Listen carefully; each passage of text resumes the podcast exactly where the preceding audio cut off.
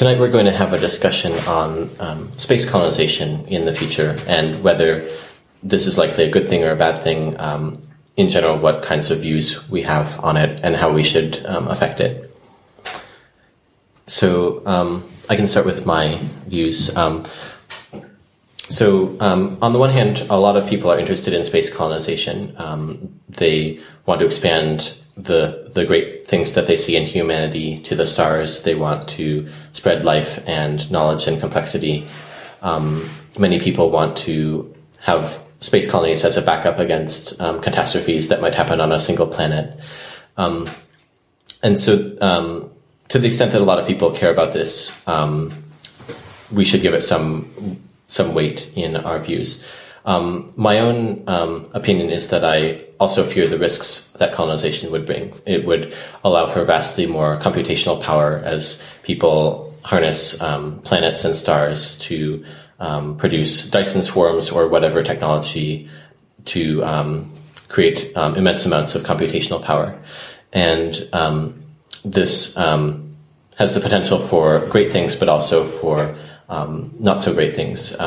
For example, um, there would be a lot of um, computations done by a future civilization, um, some of which would include um, negative reinforcement learning. It might also include simulations of wildlife or other minds in various kinds of ways for science or other kinds of psychology experiments. and some fraction of these would probably suffer greatly um, suffering is a pretty um, intrinsic part of um, biology, or in this case, um, artificial life. Um, it's a very important um, feature of organisms to be able to suffer because that helps them avoid things that would harm their goals. And I don't expect suffering to vanish no matter how much we try. you can certainly be a lot lower, but I expect that there will always be some amount of suffering um, that results from massive computational power. And just the fact that you have vastly more computational power means there will be vastly more total suffering. Um, so from that perspective, um, I'm also concerned about what space colonization would allow for. Um, so there are two ways that you might um, try to deal with this. One is to say we should not colonize space at all. Let's try to um, oppose the idea completely. and if most of humanity would be okay with that, then that might be the best strategy. But in practice, most of humanity is in favor of colonization. And even if that weren't the case, um, there are evolutionary pressures for those who want to colonize to do so. Um, it's like a niche in an ecosystem. Um, it's always going to be filled by whoever takes control. So the more realistic approach and probably the better approach in expectation is um, for us to um, work with the people who favor colonization to try to um, design safety measures against producing massive amounts of suffering. So, for example, um, devising um, computational systems that um, even if they use negative reinforcement, are more humane in our view, or maybe that use more positive reinforcement, um, or other learning algorithms that we don't consider to be so closely related to the kind of suffering that we don't like. Um, similarly, with simulations or experiments, um, it could be a situation much like we see with laboratory animal experiments today, where um, we can try to divine, devise substitutes um, and find ways to to minimize, um, like the three R's of animal experimentation, can also apply to um, sentient simulations that are done for science.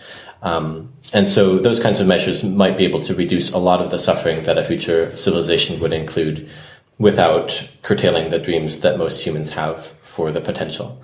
Um, so it's both um, more realis- realistic in, in the sense that we're not going to stop space colonization. We can mainly just shift the way it happens, and it also um, is more um, accepting of the the wishes that others have, and so there can be joint efforts um, by many different parties to um, work toward this kind of future. Um, even the, the people who advocate colonization generally don't want suffering. Um, although naively they may in practice say things like, I wish we could spread green, um, green um, plants and nature to the stars. In practice, they're not really thinking about the um, horrors of, of Darwinian life, predation, disease, hunger, etc. that that would entail. And probably if they could design animals to um, not experience such gruesome events, they would want to do so as well. So there seems to be room for collaboration between these different groups. Um, so I, I, think we should um, push for a more humane future. Um, we don't have to support colonization, um, but we probably shouldn't actively oppose it, and we should um, rather try to make what does happen more humane. Yes, I have to say broadly, uh, I uh, agree with Brian here. I mean, as uh, Christian writer C.S. Lewis uh, said uh, many decades ago, uh, God forbid that humans ever escape planet Earth to spread their iniquity elsewhere. Um, whether we're actually going to do so, I think on balance this is probably the case, but it's completely beyond our technological powers at the moment, and it, I wouldn't say it's. Wouldn't say it's inevitable. After all, it's a long time since we actually visited uh, the moon. I think a lot of people's conception of uh, space exploration uh, radiating throughout the galaxy is shaped by Hollywood movies and memories of Star Trek. Uh, and if, as seems not implausible, we are alone in our gal- galaxy, possibly alone within our cosmological horizon, and all we would actually discover in a- alien solar systems was l- lumps of rock or gas giants. I think some of the uh, attraction would would wear off. But um, yeah, let's assume that uh, perhaps uh, next century and beyond, it is going to be, become technically feasible for intelligent sentient life to spread uh, to other solar systems and eventually throughout the galaxy. Um, I think it's vital that we don't spread suffering in the process. Uh, I am, despite my temperamentally pessimistic nature, somewhat more optimistic uh, than Brian here, in that I think we are going to, in a sense, isolate the molecular signature of uh, unpleasant experience, any form of experience below hedonic zero. And once we have done so, we can, so to speak, quarantine it and make it off limits. And I think if, and it's a very big if, uh, we decide to phase out experience below hedonic zero uh, on Earth, uh, then uh, it's unlikely we would seek to replicate the horrors of Darwinian life by terraforming other solar systems. But of course, I could be totally wrong about this prediction. There are too many variables, and certainly at the moment, if we were to contemplate uh, uh, space colonization, sadly, we would replicate all too many of the horrors of, of, of, of life here on planet Earth today. Um, what do you think? Do you think we should uh, be aiming for uh, uh, colonizing the galaxy, or is it best that we, uh, uh, yes, stay on it, stay on our own solar system? Um, well, I, ideally, it would be nice to have more of the, the things we value, um, but depending on what the potential risks are, it might not, it might, it may or, or may not be be worth going into, depending on what you value and depending on what you think the risks are and so on.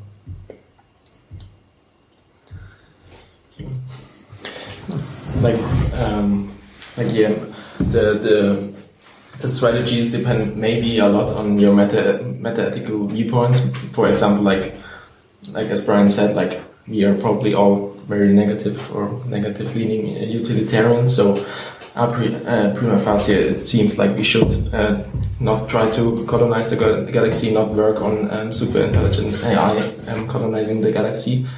Um, but it depends. I think it depends critically um, whether whether the when we build friendly AI, for example, like Yudkowsky, like it, it probably implies suffering uh, a lot, but um, and but if this approach go, goes right, it's probably better than um, yeah, friendly AI. Is, of course implies um, much less suffering than, for example, a paper clipper probably because a paper clipper would also um, do um, create maybe simul simulations that suffer or um, like as Brian uh, said, like create universes, lab universes. Um, so there's probably more suffering in a paper clipper than from a friendly AI. But if you look at um, mind space of possible AIs, for example, and friendly AIs maybe here, then a then a AI that is very close to, to a friendly AI in Mindspace, for example,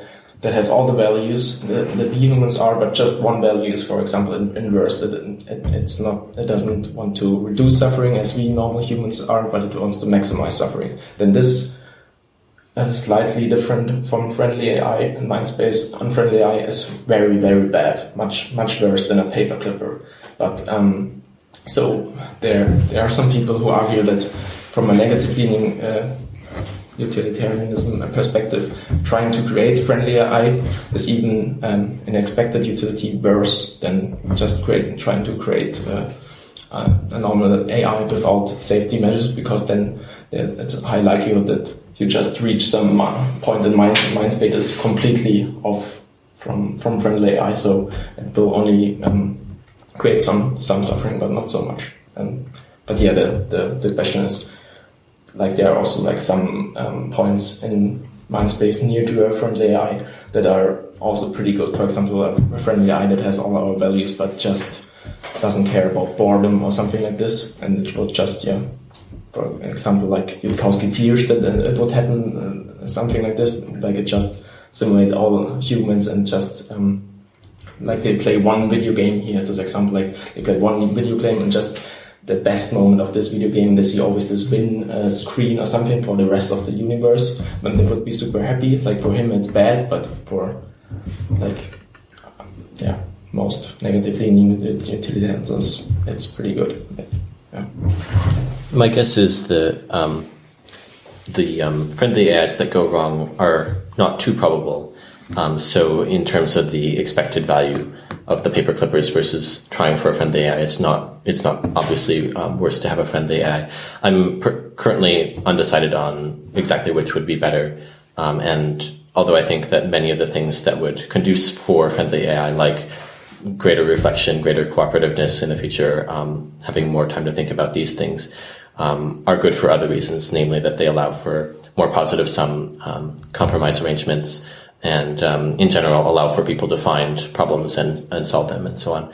Um, I think um, um as far as the um, whether the suffering is inevitable, there are certain kinds of suffering that may be pretty hard to get rid of, like with if you need a really high fidelity simulation um, to study science or like learn about biology or physics or whatever, then it may be pretty hard to avoid the suffering because that's just um, like if you try to edit out the suffering, then the simulation is no longer exactly correct. Um, but there are a lot of cases where it seems potentially possible to eliminate. Um, if you just need crude simulations, you could potentially cut out some of the, the worst parts. Similarly, with suffering subroutines, there's a broad space of um, possibilities for how you can build um, learning algorithms, and some we might regard as much less morally um, unpleasant than others.